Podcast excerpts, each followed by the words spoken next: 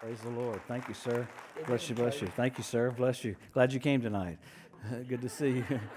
Glad you all came tonight, too. Good of you to come on Sunday night. I mean, everyone's life is so busy, and uh, isn't it wonderful that we can put the word first? You know, there's, there's something about the incorruptible seed. When it's sown, it grows up and it becomes. And my mom, when she got a hold of this in 1970, we went to uh, Life Tabernacle Church in Shreveport. It actually was the home of, of the healing revival, uh, where uh, Gordon Lindsay stopped preaching to manage William Branham, and uh, all those guys. Man, you look at all the miracles they had, just crazy. You look at some of the videos.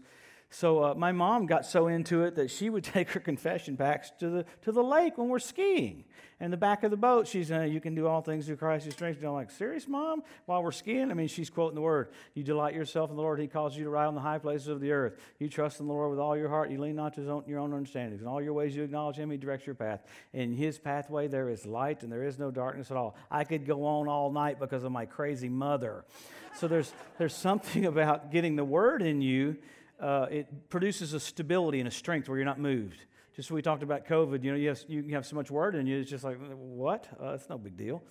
I mean, obviously, we, we go by what we have to go by, but when it comes to fear, zero fear. Perfect love casts out fear. Amen.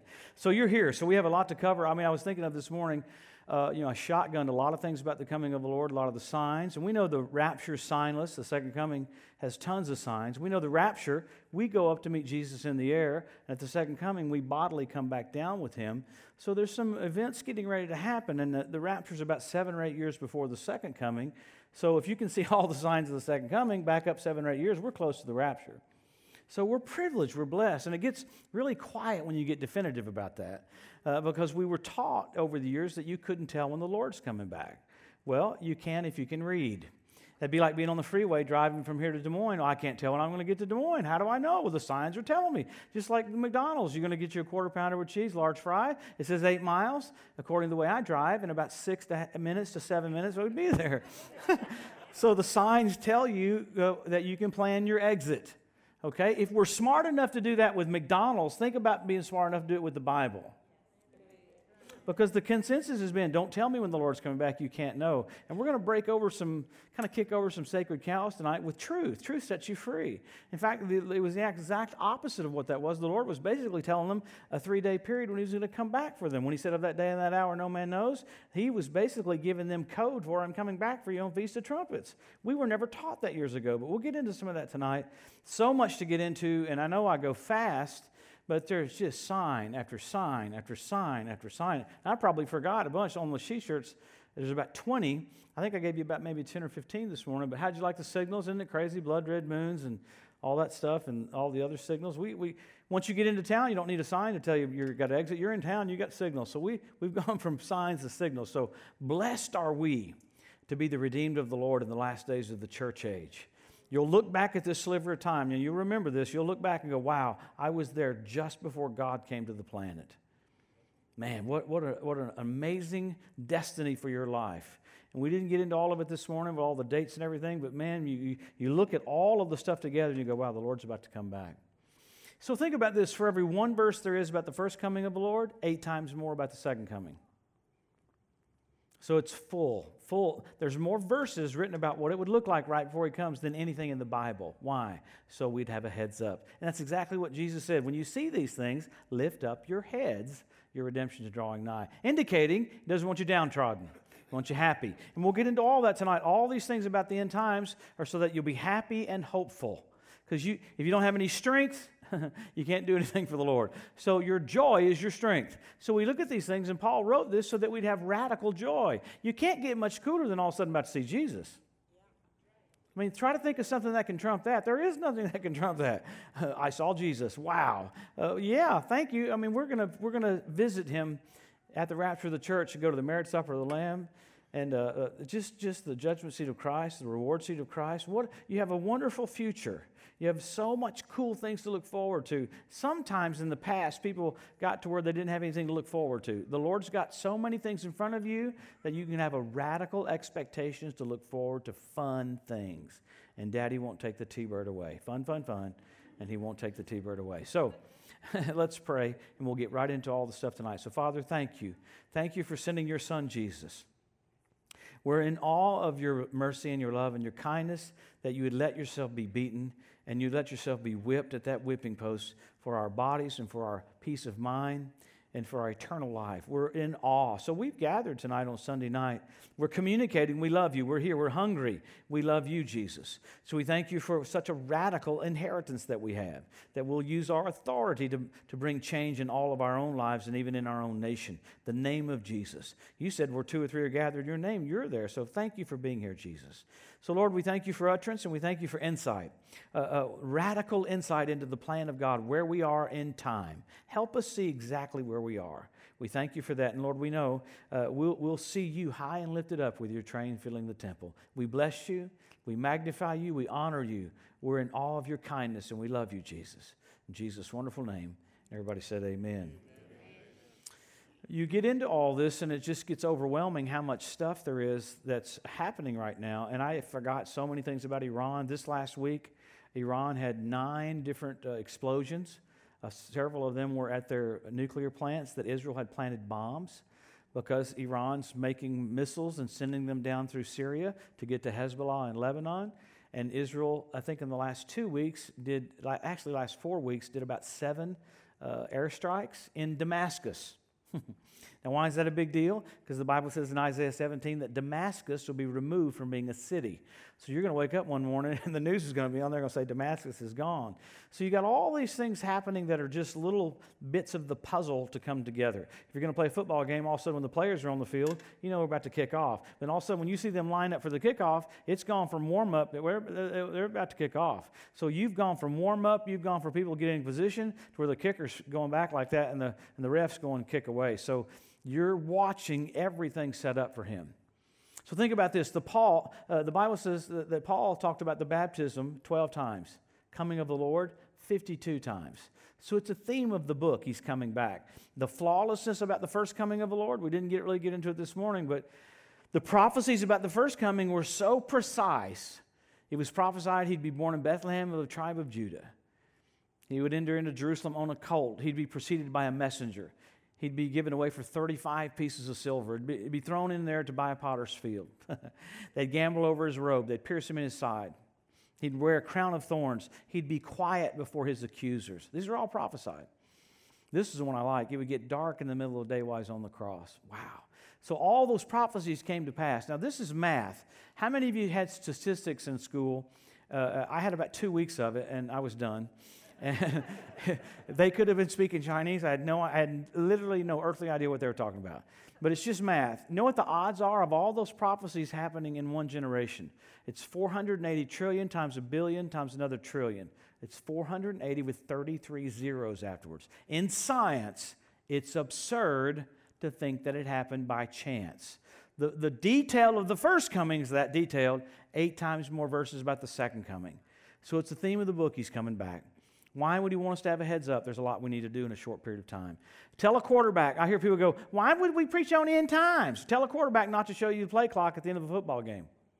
No, you're, you're, everything is gauged on the play clock is winding down. My urgency changes. You can drop the ball at the beginning of the game, but you can't drop it when there's 18 seconds left. And then when there's 11 seconds left, there's a heightenedness. let's get this done. That has to get in the church because Jesus is just about to come.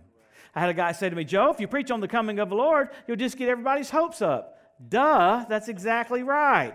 It's the hope that purifies you even as you're pure. Can you believe someone would say that? Well, a, a famous evangelist, if I told you his name, everyone in here would know him. And he said, Joe, you, you just teach on that, you just uh, everybody's hopes will get up. Wow, okay.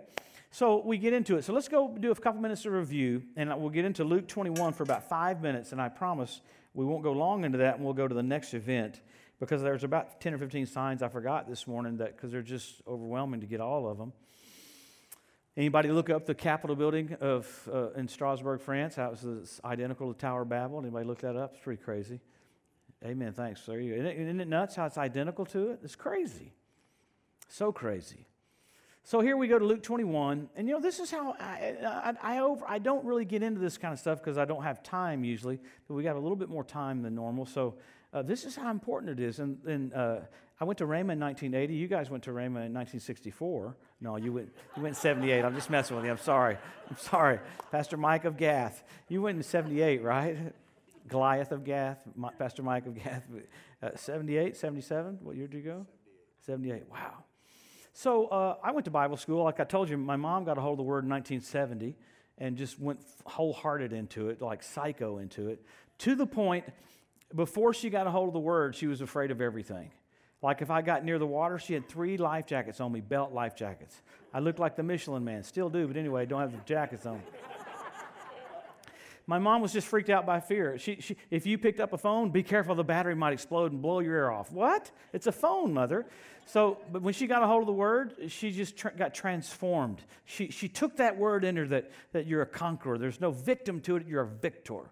I had a wreck on my bicycle. I built a, a ramp and a, this is 1970, and I flipped off and cut my lips wide open. My lips are flapping, I'm bleeding everywhere. I walked up into the house. My sister's playing the piano, and, and she goes, screams bloody murder. I walk into where my mom is, and she goes, Don't bleed on the carpet. We've got prayer meeting tonight. she didn't care if I bled, just don't bleed here because people are coming over. Doesn't that sound like a mom? We got folks coming over for prayer meeting, and we don't want blood right here. She knew nothing could happen to me that, wouldn't, that the Lord couldn't fix.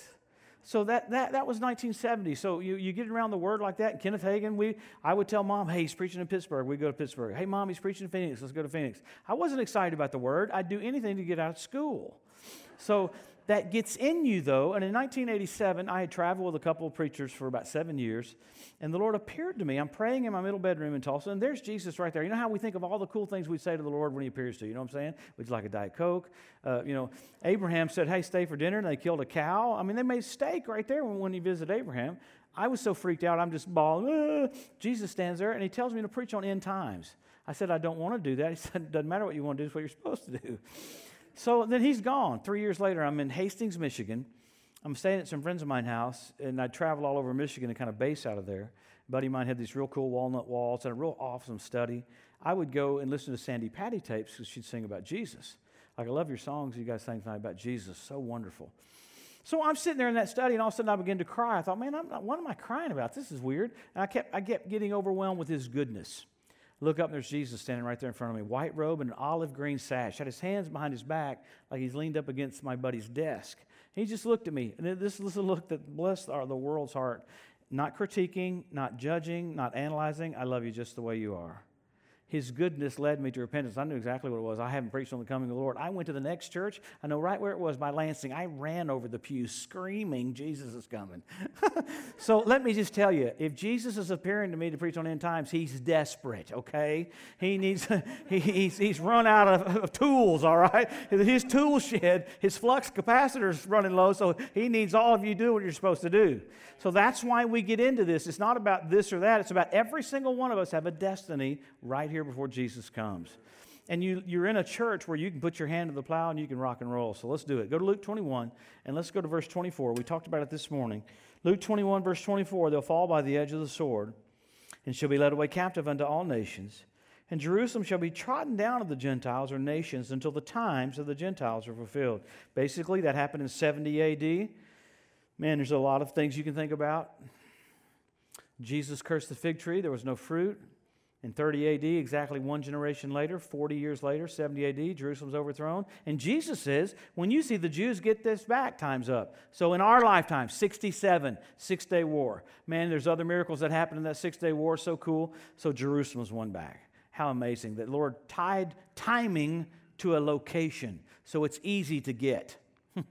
he didn't say, now, Aunt Mary's going to get healed on the Sabbath day in the northern part of Traverse City, Michigan, and you'll know you can fly by her house until time's up. No, he, he brought a city back to them, and then he gets even clearer about, about Israel becoming a nation. So watch him get more detailed so that we can tell where we are in time. Notice this the Lord rebuked the crowd one time. Hang with me. One time he rebuked the crowd over not knowing what the time is. He said, You can tell what the weather's going to be, but you don't know your hour, your visitation. He rebuked the Pharisees over and over and over again, but the only time he rebuked the crowd was they didn't know what time it was. So these two keys are going to tell you exactly what time it is. So look at verse 29. He spoke, to them a parable. He said, uh, Look at the fig tree, that's the nation of Israel, and all the trees, the prophetic nations around Israel. When they now shoot forth their bud, you see and know of your own selves that summer or harvest is nigh at hand.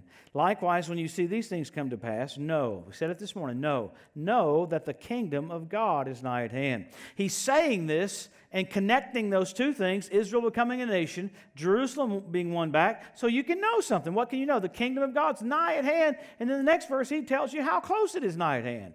This generation will not pass away till all is fulfilled. The generation sees those two events. But we know we have about 50 signs. But how blessed are we to have two main things happen to show us where we are? Why would that be a big deal? You make changes. You make changes. You make alterations. You don't fit church into your life, it is your life. Could you imagine being haughty just before the coming of the Lord? Could you imagine being arrogant right before the coming of the Lord? I would want to have a contrite heart. I, would have, I want to have, a humble spirit, Lord. I want to be pliable. I want to be, Lord, I'll do whatever you want me to do. How dare me as a believer go, I'll live my own life however I want? Well, there's a seven year period for people that think that way called the tribulation. and it's going to be so bad that it's pressure put on people to receive Jesus as their Messiah. We think of it as judgment, but the Lord's so merciful, He's going to put some pressure on them like a foxhole to get them saved.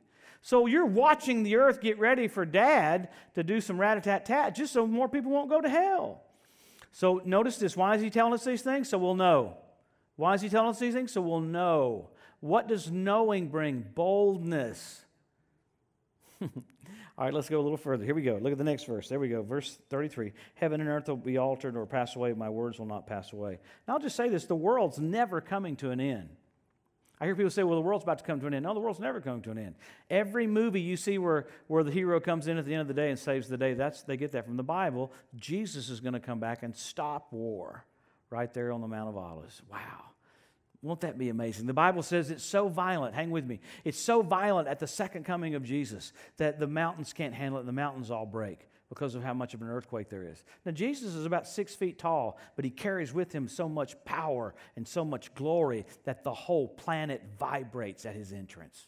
Hallelujah. See, we've really never seen that Jesus. We've seen the mercy Jesus and seen the gospel Jesus. They're about to see him as God. I like to say it this way the boss is coming back. All right, so let's run through these real quick because we got to get to our next event. So we, we have Israel made a nation, Jerusalem won back, you got the Hebrew language restored. We talked about that this morning. You got the Ethiopian Jews brought back. We talked about that this morning. You got the fertility of the land of Israel. Didn't talk about that. The fertility of the land of Israel should preach for us. Mark Twain was there in the late 1800s. He said, The land is so desolate, it won't support life. Yet Israel produces 90% of the fruit for all of Europe. Think if you ate an apple this morning, made New Jersey, ate a pear, made New Jersey, ate a banana, made New Jersey. Man, what's up with New Jersey? A country the size of New Jersey producing 90% of the fruit for a continent because the dirt is so blessed. God's done all these things so you can physically, tangibly see the blessing of God. I've talked about it many times. You can go up on the Golan Heights. You don't have to have anybody tell you where Syria is. It's lush green grass, and right there where the grass, there's no grass, it's Syria. I told my buddy, I've told you, I told Ronnie, my buddy Ronnie Levy, I said, Ronnie, do you guys have a sprinkler system? Do you use Scott Super Turf Builder? He looked at me like, Are you crazy?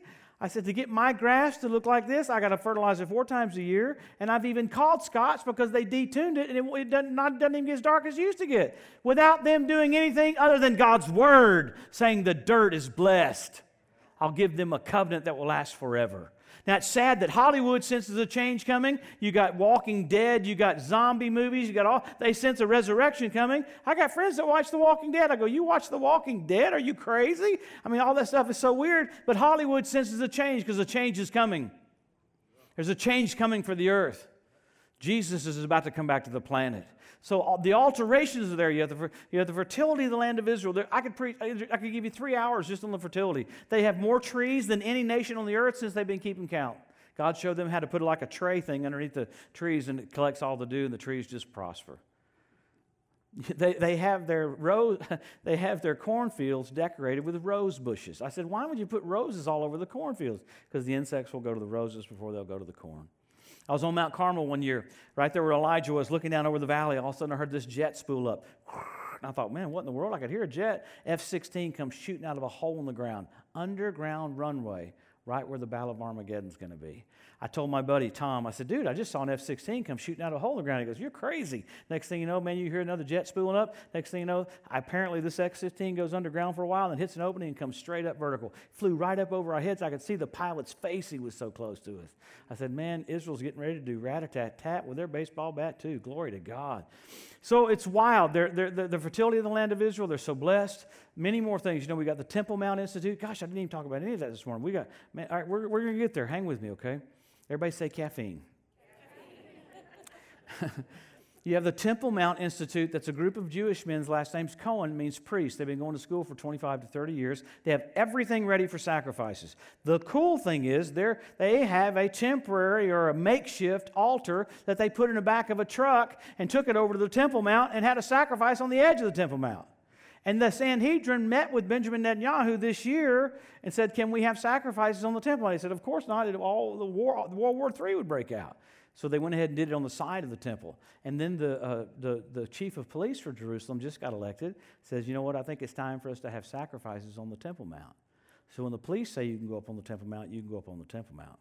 So, all these things are in position because we're about to have a transition. The church is about to be evacuated. They're going to go back to Old Covenant time. They're going to start having sacrifices. So, those guys are all in position. The one thing they needed was the oil of anointing, and they found it out where the Red Sea Scrolls are, uh, the Dead Sea Scrolls are. And uh, they, they did a composition of it and took it to the chemical analysis, and it's identical to the book of Leviticus. Wow, that's, that's lucky. No, it's not lucky. God had it out there waiting for them so they can start having sacrifices again. So you have fertility in the land of Israel, you have the Temple Mount Institute, you, you got all these different uh, things that are in position that, man, if you, if you looked at everything that's happening, the combination of all of them, it's freak out time. Jesus is about to come back. When you add them all up and then you get to the signals, you got blood red moons, you got the Bethlehem star. Did anybody look at the two minute uh, bonus feature? Is that the craziest thing you've ever seen? That God would have the passion lamb, an eclipse, have his heart go black exactly at 3 o'clock in the afternoon? The precision of everything? Man, our dad does not mess around. He's awesome. He rocks. So isn't it wonderful our dad doesn't have, uh, uh, he's not bipolar? we could have had a God that was just a loose cannon. No, His mercy endures forever. He's, there's no, no, no, no variableness of, of Him, there's no shadow of turning with Him. He's the same yesterday, today, and forever. So we're so privileged so, in the, in the ages to come, he's going to show forth his goodness and his kindness to those that first trusted in him. We trusted in him when we couldn't see him. But there's coming a whole thousand years where people will be able to see him, and people will even have a tendency to reject him. So, there's great change coming for the earth. He's raised you up to be the, the literally the overseers for that thousand years. So, so many, many, many, many, many signs about the coming of the Lord, signals about the coming of the Lord. So that just means to, to, to, to hustle. Just like I said in the, when the football game, when the play clock was winding down, you don't kind of walk into the huddle, hey, what's up? Could you imagine? And the play clock's just buzzing down. I'd be like, come on, let's, let's, let's, let's do it. We got, we got seconds left. If we had any idea how close we were to the rapture of the church, we would think different. We'd live different. There'd be more joy in your life. You'd have so much joy in your life. People would say, what's wrong with you? I'm about to see Jesus, the shepherd and the bishop of my soul, the firstborn from the dead, the lily of the valley. Come on, the brightness of the glory of God. Oh, come on, he's, he's Peter's shadow. He's Stephen's signs and wonders. He's King of kings and Lord of lords. Bright and morning star. Hallelujah. We're about to see him face to face. I, I don't know if there's much protocol to get ourselves ready for that, but it's about to happen. So, all of these signs show us we're there. You say, well, the signs have all happened in other generations. No, never. I was witnessing to a Navy SEAL one time on a plane, and I was telling him about the odds of all those coming to pass. He goes, Well, they read those and brought them to pass. I said, An eclipse while he was on the cross? How do you pull that off? I mean, how weird is that? I mean, so if you don't want to believe, you're not going to believe. So you could be in the midst of all these things happening and still have a hardened heart. Well, that's what the tribulation is for, is to bring people, uh, uh, God's going to do fireworks for seven years so that people that have a tendency to be uh, hard to get to are hard-headed, he's going to go, okay, their water's turned to blood. We're not catching much today. I guess not. The water's turned to blood.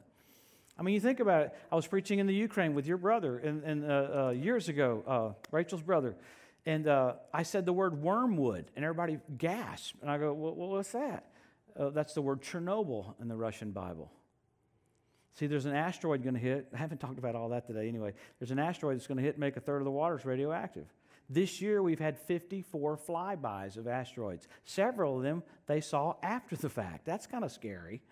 An oops day. We had a, we had a planet fly by us, a, a, big rock fly by us, and we didn't see it afterwards. You've had 54. So uh, the Earth's getting ready for all this. So it, it's just a great day of change. So we're going to get into the next event. I'm just trying to make sure I cover all my bases so that you all have all the signs, because sign after sign after sign, Jesus is about to come back.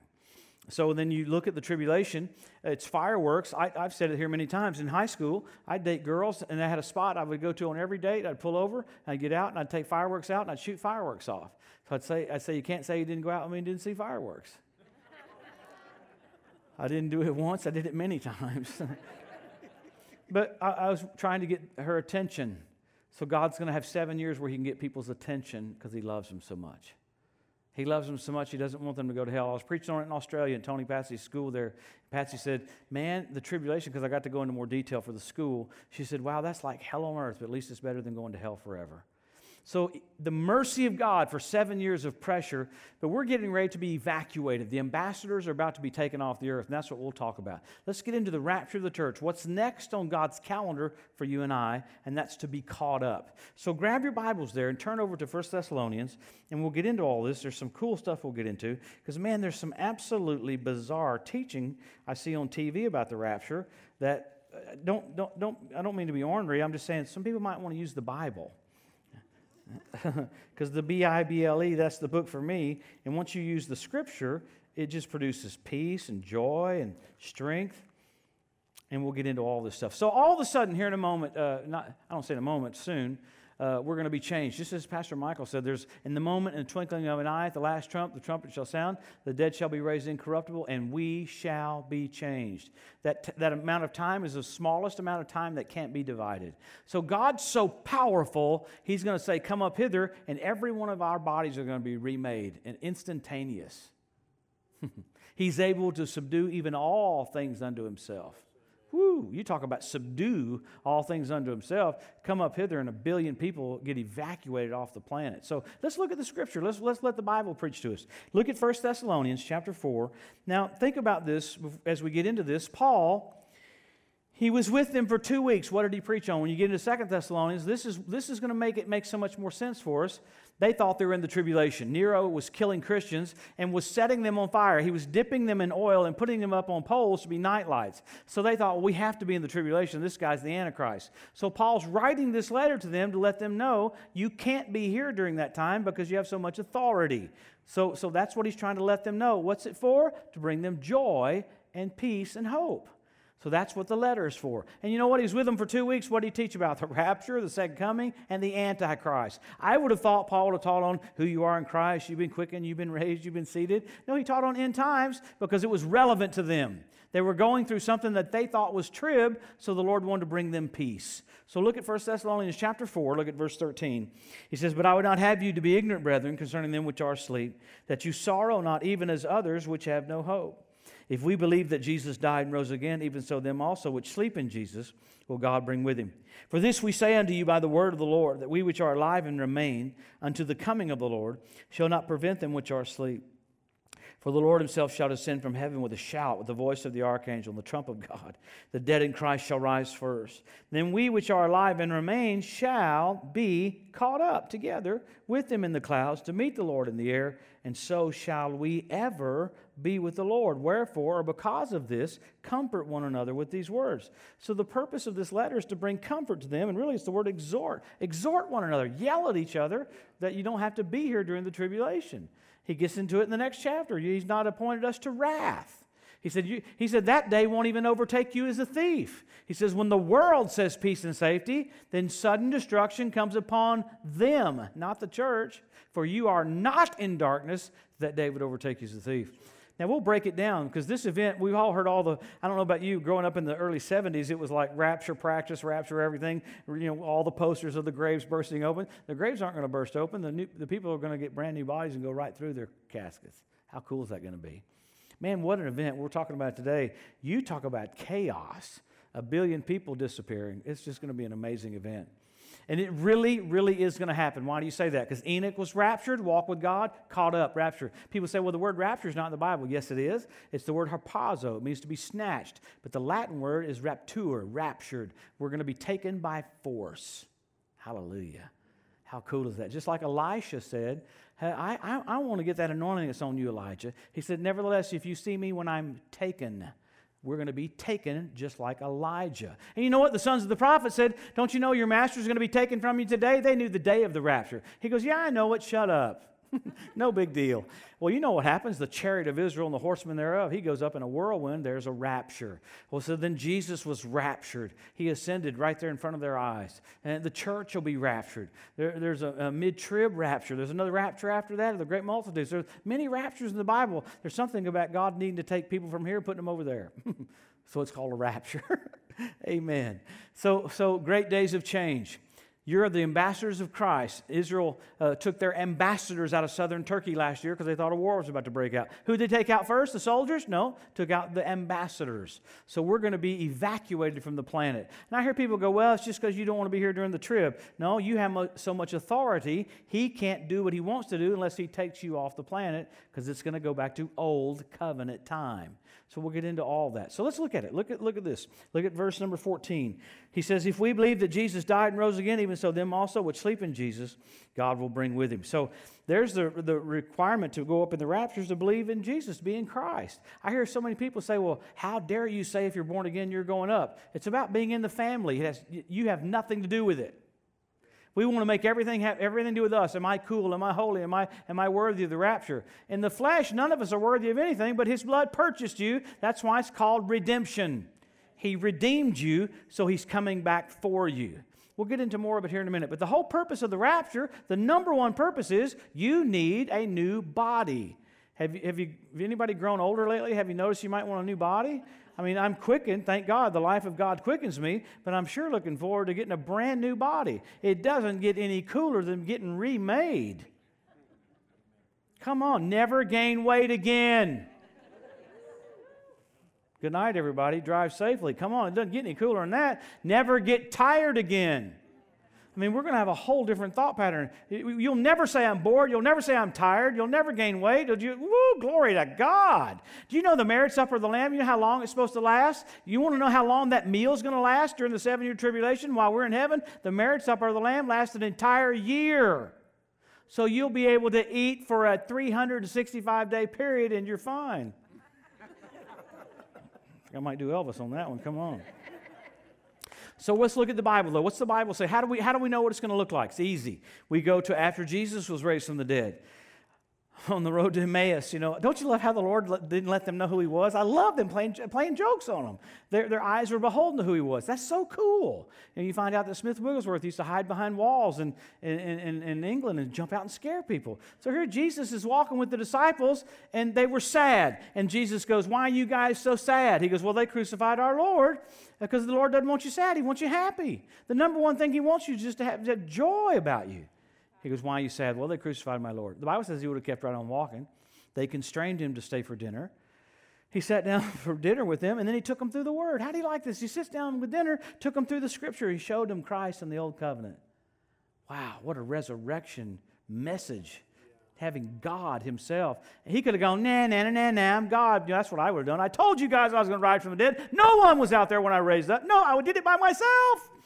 But you know what? He's so sweet. He took them through the scripture. He's physically in their presence, took them through the word. He wanted them to see him in the word.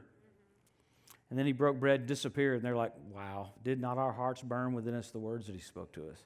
I guess so. Woo, wow. Fresh from the factory. Glory to God.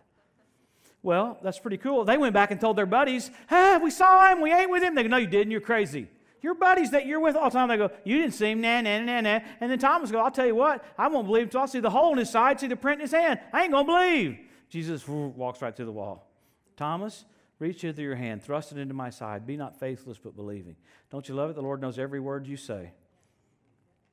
So this is cool, and they freaked out. He's a spirit, because that is kind of cool to walk through the wall. I mean, I'm looking forward to that. Isn't that going to be awesome? And he goes, he goes, no, no, I'm not a spirit. He goes, handle me. A spirit hath not flesh and bone as you see I have. So they could handle him. He was normal. And the first thing he asked for, we've talked about it before. What's the first thing he asked for? Do you have any meat? He didn't say, do you have any broccoli? He didn't say, do you have any kale? He didn't say, do you have any salad?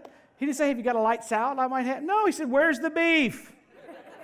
so in his glorified body, he can walk through the wall. He can still be handled and he still has an appetite for meat because he's normal. So, what's coming for us is this glorified body never get tired again, that, that we can enjoy the presence of God. This is why we have to have a rapture. Hang with me. This mortal has to put on immortality. The stain of Adam has to be taken off of us. As we've borne the image of the earthy, we'll bear the image of the heavenly. Remember in the old covenant, you had cherubim and you had seraphim. The seraphim had two wings that cover their face two wings that they cover their feet and two wings that they fly with. They're created to be at the throne of God. They go around the throne, holy, holy, holy, Lord God Almighty, which was and is and is to come. The whole earth is full of His glory. They, that's their job, but they still have to shield themselves from His glory. We just have no idea of the radiance of what we're about to get into. In the old covenant, he said, "Put a fence around the mountain, lest Ezekiel, uh, uh Exodus 19, put a fence around the mountain, lest they even get near to gaze at me and die." Not because God's mad at them; He's just pure and holy, and they weren't pure and holy. Right. So here, we're going to get us a new body. We can walk in and talk to dad, and our rods and our cones are going to be okay. Wouldn't that be weird? You go in and talk to dad, I can't see for six months. What's up with this? No, you, you want to be able to see him. I mean, think about it. The Bible says, it didn't say there's no sun, it said there's no need for the sun because of the brightness of the glory of God in the face of Jesus.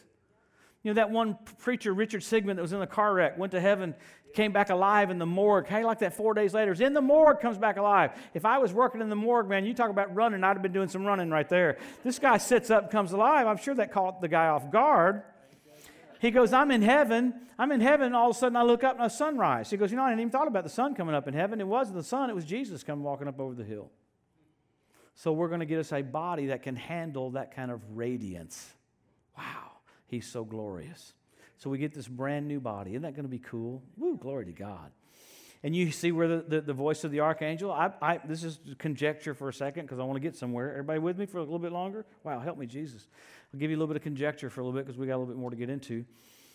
I believe just like when the devil disputed over the body of Moses, because the devil said, Hey, he's on the earth, it's part of my domain. And the, the archangel said, The Lord rebuke you. I believe right before the rapture of the church, the archangel is going to, the devil's going to go, You can't go pick them like that. They live on the earth where I am, where I have authority. And the archangel is going to go, The Lord rebuke you. And my friend, out of the dirt, all of a sudden, every believer that's gone home to be with the Lord is going to be recreated. They're going to meet their body in the air, and we're going to go up to meet them in the air, and so shall we ever be with the Lord. You talk about rejoicing, you talk about shouting. We should be freaking out because this is so close to happening because we're about to get a brand new body and be caught up. You talk about joy. You talk about, think of the loved ones you have there that you're going to get to have a reunion with. What a reunion we're going to have. All these loved ones, we're going to be right there. Woo, glory to God. It's going to be so fun. So, this event called the rapture is going to happen. Let's talk about qualifications. I gave you there in verse 14. Buzz back there because I want to get moving. I got, I got to get rocking here. Look at verse 14.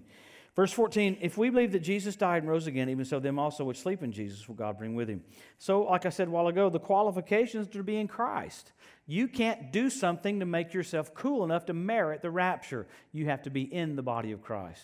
I had a lady tell me this in Galveston. I've told you the story before. She walked up to me and she goes, How dare you say if you're in the body of Christ, you're going up? I said, Well, the Bible's pretty clear about it. It's not by works, it's by His blood. It's the same thing that gets you saved. In fact, I said, It's not about you, it's about Him coming back for His body. Just like if I was preaching tonight with one leg, I'd be looking forward to getting my other leg.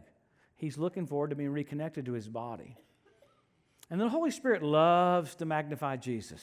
Holy Spirit said, Ask her, whose works would she rather trust in? Jesus' works or her works? See, I, I, I think I'll trust in his works. My own righteousness is filthy rags, so I'm going to take his righteousness. Come on, amen. So he made you this way. Glory to God. So that's what's going to make you go up. Because I now, Hank, don't get mad at me. I'm trying to. Uh, I feel I got like 500 directions going because I watch TV. Some of my favorite preachers all taught the last two months eight different reasons why everybody's not going up in the rapture just where we were there in Luke 20, 21, verse 36, pray that you might be accounted worthy to escape all these things and stand before the Son of Man. I don't have to pray to be accounted worthy. I am worthy. See, he was talking to Jewish boys there that they needed to pray to be accounted worthy because Jesus hadn't been raised from the dead. After the resurrection, you're him. As he is, so are we in this world. Okay, let me give you another one. Oh, everybody, everybody with me? Everybody with me a couple more minutes? I think I'll sit down and talk about this one. Here we go. this one deserves to sit down. Okay, the ten virgins. If you don't have oil in your lamp, you're not going up. Not talking to the church. After the resurrection, I don't need oil in my lamp because I'm him. See, he's talking to unbelievers fulfilling the Jewish law. And what was the percentage that got oil in their lamp? 50%. That's the exact percentage that is saved at the second coming. One's taken and one's left. Because I hear that all the time. If you don't have oil in your lamp, I actually saw a preacher. He said, if you don't even have your wick ready, you're not going up. It has nothing to do with you. That verse is all about unbelievers. okay? Jesus so perfectly fulfilled the law. In the New Testament, you're him. Would Jesus qualify? Would Jesus need oil in his lamp? No, you're him. Good night, everybody. Drive safely. Start the car. I'll be right there. Because I don't hear anybody preach that on TV. They'll preach it to where, you know, you're not ready. You just never know. So that produces fear. When you have zero fear because you're Him, as He is, so are we in this world. Wow, glory to God. All right, let's talk about timing for a minute. This is really cool because this gets, gets you blessed when you talk about President Trump and Vice President Pence. This is crazy. Let's talk about the only little reference in the Gospels because the, there's no reference in the Gospels to the rapture. All of the Gospels, this will help you. Every one of the Gospels is all about the second coming. Second coming, second coming, second coming, second coming. You can't find the rapture until you get into the epistles because it was a mystery, just like the church age was a mystery. But the only little reference, because this will bless you, this is when we start getting into the timing.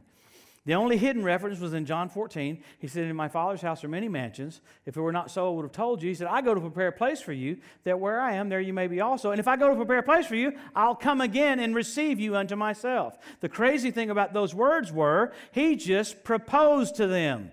That was like an American would say to a woman, Will you marry me?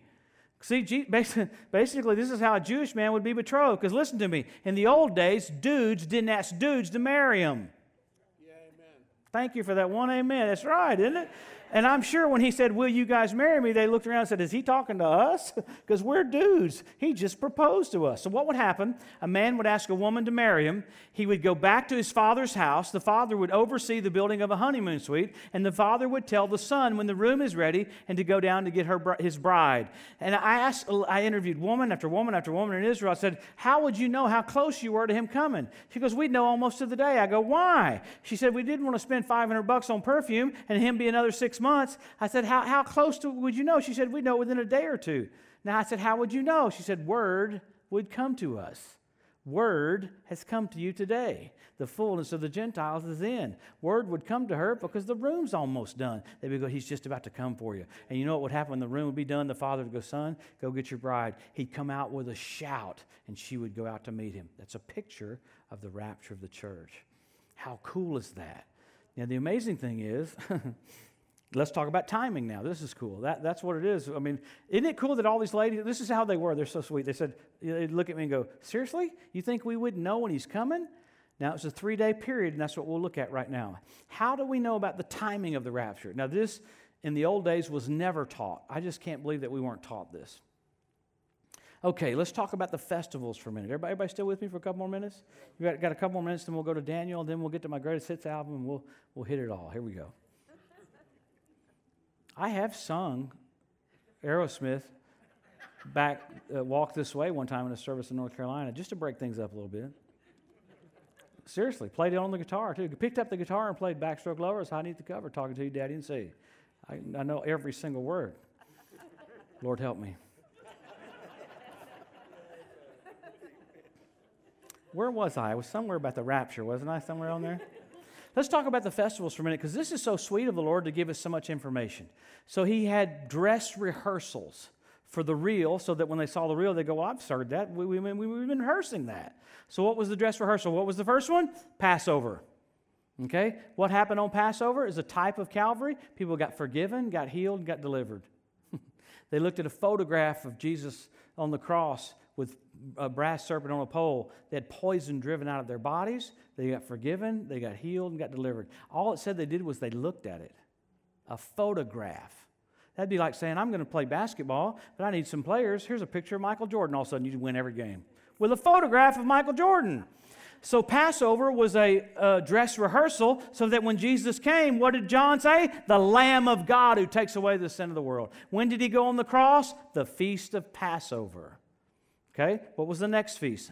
Unleavened bread. Jesus had a feast to keep. So normally you're on the cross longer, but he had, to, he had a feast to keep, so he had to be buried on unleavened bread.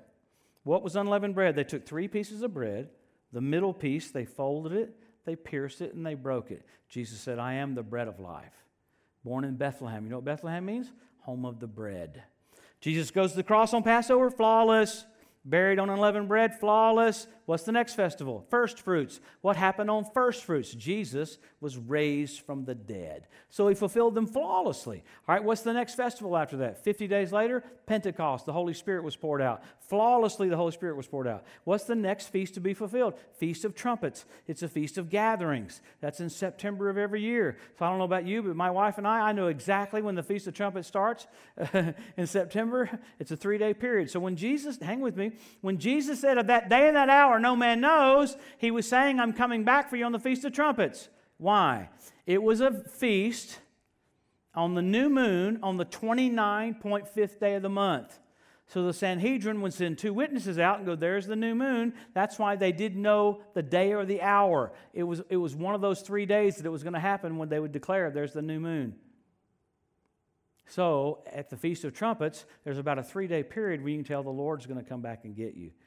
You say, well, he may not come back then. Well, you guys can rebuke me and mock me for eternity. I don't care. But you know what? Every September, I'm going, Lord, I love you. I got a wave offering going every. I can tell you when it starts, September the 18th of this year, and tell you when it finishes. Now, it, it, there, is, there is one more possibility, which I can't believe I'm going to get into this, but hang with me. There's several things about Feast of Trumpets. Number one, it's the beginning of seven days of awe, mirroring the seven years of tribulation. It's also the coronation of a king. There's a private ceremony. We are raptured. We go to the private ceremony. And then at the second coming, there's a public ceremony. He's revealed to the earth as the King of Kings and Lord of Lords. Wow. There's many more things about Feast of Trumpets. But there is this one little thought I want to throw in there. I'm paying attention every September, which I'm actually paying attention every day. Yeah, amen. Because, I mean, there's, there's not one verse that says he can't come on any other days. But this is a little thought. So this, this, is, this is bonus night. How's, how's your appetizer been? Here's your, your main course. Here's bonus. Here we go. A little dessert. Enoch was born on Pentecost. Enoch was raptured on Pentecost. The Holy Spirit was given on Pentecost. The law was given on Pentecost. So we might be raptured on Pentecost because the church started on Pentecost. It might finish on Pentecost. That's just a thought. But you know what? I, I want to I want to be very, very dogmatic about this. God said in His Word, You're not in darkness, so that day would overtake you as a thief. So you know what? It will not overtake you as a thief. It will not be a surprise to you. Was your wedding a surprise to you? Oh, I'm married. No, oh, that didn't happen like that. You send out, save the date, and then you'd have all this work to get ready for. Lauren, we had a destination wedding in California, nine bridesmaids. Lauren sent me all this stuff to get ready for it. It was an old fashioned way of making these things. I went to the store, and the guy goes, They haven't done that since the late 1800s. I go, Lauren, you gave me stuff that's going to take me 200 years to do. So there was more work involved in that wedding than anything I've ever been involved in my life because it's a celebration. See, the church has to get it in the church that you've got dominion, you've got power, and you've got glory, and you're blazing a trail. You're being a voice right before he comes, and all of a sudden you're going to meet him face to face in the heavens. So it should just be a wild thought pattern. Like you, you, you should mock disease, you should mock lack. There should be so much boldness in you that people are afraid of you. They think you're nuts. You know you're finally getting on the edge when they go, that guy's lost his mind. No, I'm just now finding my mind. How dare me let the world dictate to me what the king has done for me? What the king has done for me supersedes everything that the devil might even try to do in the last days, to where it's nothing. Man, we've had it easy compared to the early church. Dear God, I, have not seen one Christian boiled and set on fire. That was normal for them. We've been very, very, we live in a country, and I hadn't even gotten into all this, but in China, this last, last week in China, they said you take down all the pictures of Jesus in your house, and if you're, if you're, say, you're a Christian, you won't get any funding this next year. So all this is coming together. It's happening right now. You got jets flying in the South China Sea. you have all this stuff getting ready to happen. Go to Daniel. We got to close. Go to Daniel. Go to Daniel. This will be real quick. Everybody, everybody got a couple minutes? I've been going, wow, I've been going almost uh, 50 minutes. Dear Jesus, help me, Lord. So I didn't hear one person say, go for it. I'll do like Bruce Black. Remember, Bruce Black goes, Can you give me five minutes? Five, 10, 15, 20, 30. Have I ever preached too long for you guys? Ever? Now, why is, why is that? Why is that? Why do I do that? Because I have been in the meeting when Jesus had left the service and the preacher didn't know. Hundreds, thousands of times. Hey, he left and waved. he sung goodbye, and the preacher just, I tell you this, oh, Jesus, help us. So I'm saying that so I won't abuse your time. So let's, let's run for a second to Daniel because this will show you that you can't be here during the trib. Wouldn't it be cool to have some verses that show you can't be here? So look at Daniel 9. This will take just a minute, but it's really cool. We'll finish off with this. Daniel 9, verse 1. In the first year of Darius, if you've got your Bible there, it's page 994 if you've got a Bible like mine. In the first year of Darius, which was the son of whatever that is, which was the seed of the Medes, which was made king over the realm of the Chaldeans. This sounds like blah, blah, blah, but it's really flawless because we're going to get to some of the coolest verses in the Bible ever. He said, I, first year of his reign, I, Daniel, understood by books the number of years whereof the word of the Lord came to Jeremiah the prophet, that he would accomplish 70 years in the desolation of Jerusalem. He said, I set my face in the Lord God to seek by prayer and supplication with fasting and sackcloth and ashes. So, so Daniel's like, man, this is not cool. We're in jail. So he's smart enough to go, why are we in captivity? He goes back to the books and finds out that we're supposed to let the land rest every seven years. Okay? They kind of fudged and planted on that seventh year. Guess how long they fudged? 490 years. So they owed the land back 70 years. So God said, okay, no problem. You can plant on there if you want to, but I'm going to let you go into captivity to pay the land back. Thank God we live in the New Testament. Amen. So, how long did they miss it? 490 years. Okay, Peter asked Jesus, How many times do I forgive somebody? 490 times. 70 times 7. Okay, with that in mind, you're going to you're gonna get to the most flawless verses in the Bible. Look over at verse 23. Watch what he's going to say. Gabriel here is talking to Daniel. In verse 23, he said, The beginning of thy supplication, the commandment came forth. I'm come to show you're greatly beloved. Therefore, understand the matter and consider the vision. He goes, Okay, you missed it for 490 years. You're getting another 490. He goes, 70 weeks are determined upon thy people. That's just another way of saying 70 segments of seven or 490 years. You missed it for 490. God's so sweet, He's giving you another 490. Okay, hang with me. What's it for? For thy people who? The Jews, not the church, the Jews. What else? For the holy city, Jerusalem. Okay? To finish the transgression, to make an end of sins, to make reconciliation for iniquity, bringing everlasting righteousness, seal of the vision of prophecy, and anoint the most holy. Here we go. Here's the exactness. Look at this. Verse 25. Buckle up. Know therefore and understand that from the going forth of the commandment to restore and build Jerusalem until Jesus comes, there's going to be a certain amount of years, and I'm going to add them up for you. So basically, he said, okay, Gabriel goes, okay, there's going to be a proclamation to rebuild Jerusalem, and when that proclamation goes forth, uh, the, the, the clock's going to start. So you remember King Artaxerxes? He was talking to Nehemiah, and Nehemiah goes, Man, Jerusalem's overthrown. He's all bummed out, depressed. He goes, Don't worry, we're going to rebuild Jerusalem. To the point, I'm going to make a proclamation to do that. So King Artaxerxes makes the proclamation, the clock started. Okay? When that clock started, Gabriel said Jesus is going to come after 483 years. Well, you know, when Jesus came on the scene, they said, Are you the Messiah? He said, Go tell them what you see and what you hear. John was about to get his head cut off, said, Go ask him again, is he the one? This is not looking good for me. I'd be asking questions too. Talk to me, Goose. Here we go. Um, they're going to cut my head off tomorrow. Are you the deal? Jesus said, Go tell him what you see and what you hear. He wouldn't really come right out and say it. But there came that time where he came walking in on that, that colt and they put the palm branches down. Hosanna, Hosanna. Blessed is he who comes in the name of the Lord. They said, Oh man, don't let them say that. They're crying out. Uh, you're admitting you're the Messiah. He said, If they didn't do it, the rocks would cry out because it was exactly 483 years from when that commandment came forth. Well, God gave them 490. Jesus comes after 483. He owes them seven years of old covenant time. That's the seven year tribulation.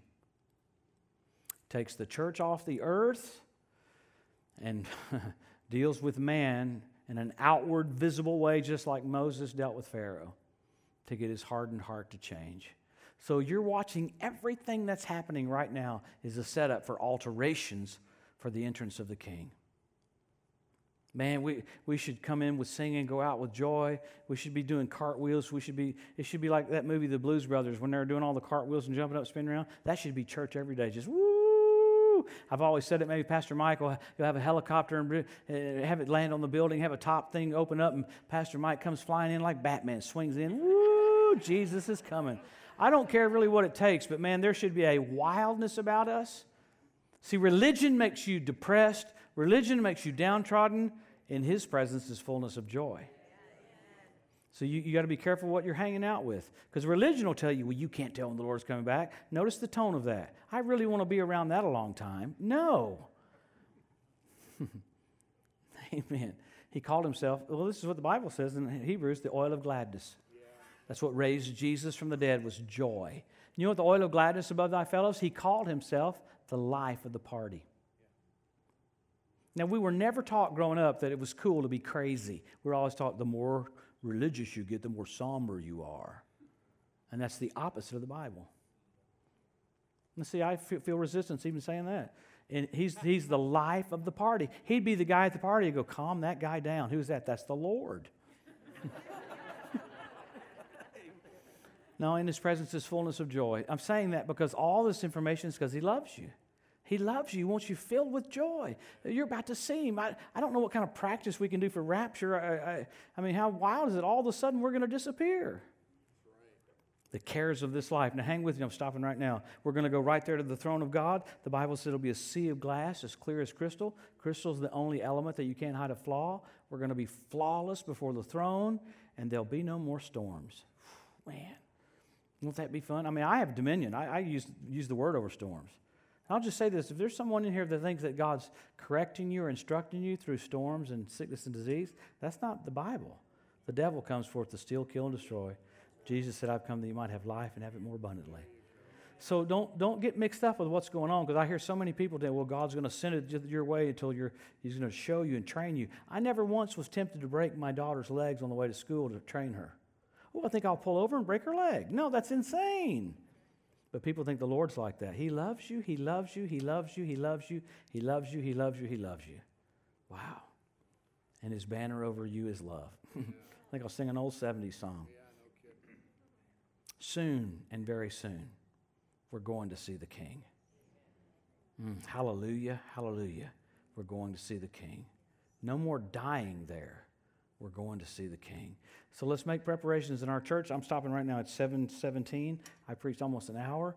Whatever we got to do. Pastor Mike said, you know, next year, uh, four weeks from now, we're going to have church outside. We're going to sit out in the sun, and I'm going to blaze by on a Harley, and I'm going to uh, uh, use a bullhorn. Go, hey, let's do it. Let's get the Harley. Let's get the bullhorn. Let's do it. Whatever's, whatever's on deck. God may have us do some crazy things in the next few months. You might be raptured in September. Now, I, I think we got a little bit more time, but uh, hey, I'm, I'm ready. How crazy is that for all of a sudden us to disappear? Now, you can feel it. The rapture's not an ending, it's a beginning. People go, Well, I got so much in my heart. I don't want the Lord to come back. You're going to live forever. You're tasting of the powers of the world to come. We'll get into that in the next few services. You have a wonderful future. You're going to be doing the coolest stuff ever. It'll be so much joy. So don't worry about the rapture. Don't Think, especially young people, they think they're going to miss out on things. They're not going to miss out on anything. It's going to be wonderful. Absolutely wonderful. Well, I just opened up a whole can of worms there. Dear God, we better close. All right, let's pray. Lord, we, we love you. Thank you for your word tonight, Lord. Thank you for instructing us about this great day of change, the rapture of the church. We're beyond excited to all of a sudden meet you in the air, and so shall we ever be with the Lord. I ask you right now, Father, before we close, to bless every person in this room, Lord. Bless their households, their jobs, their kids. I thank you there'll be a season of peace in their homes a season of joy in their homes, Lord. Thank you for that. And Father, uh, I ask you for a radical awareness of your return. I thank you for it, Father. In Jesus' name, amen.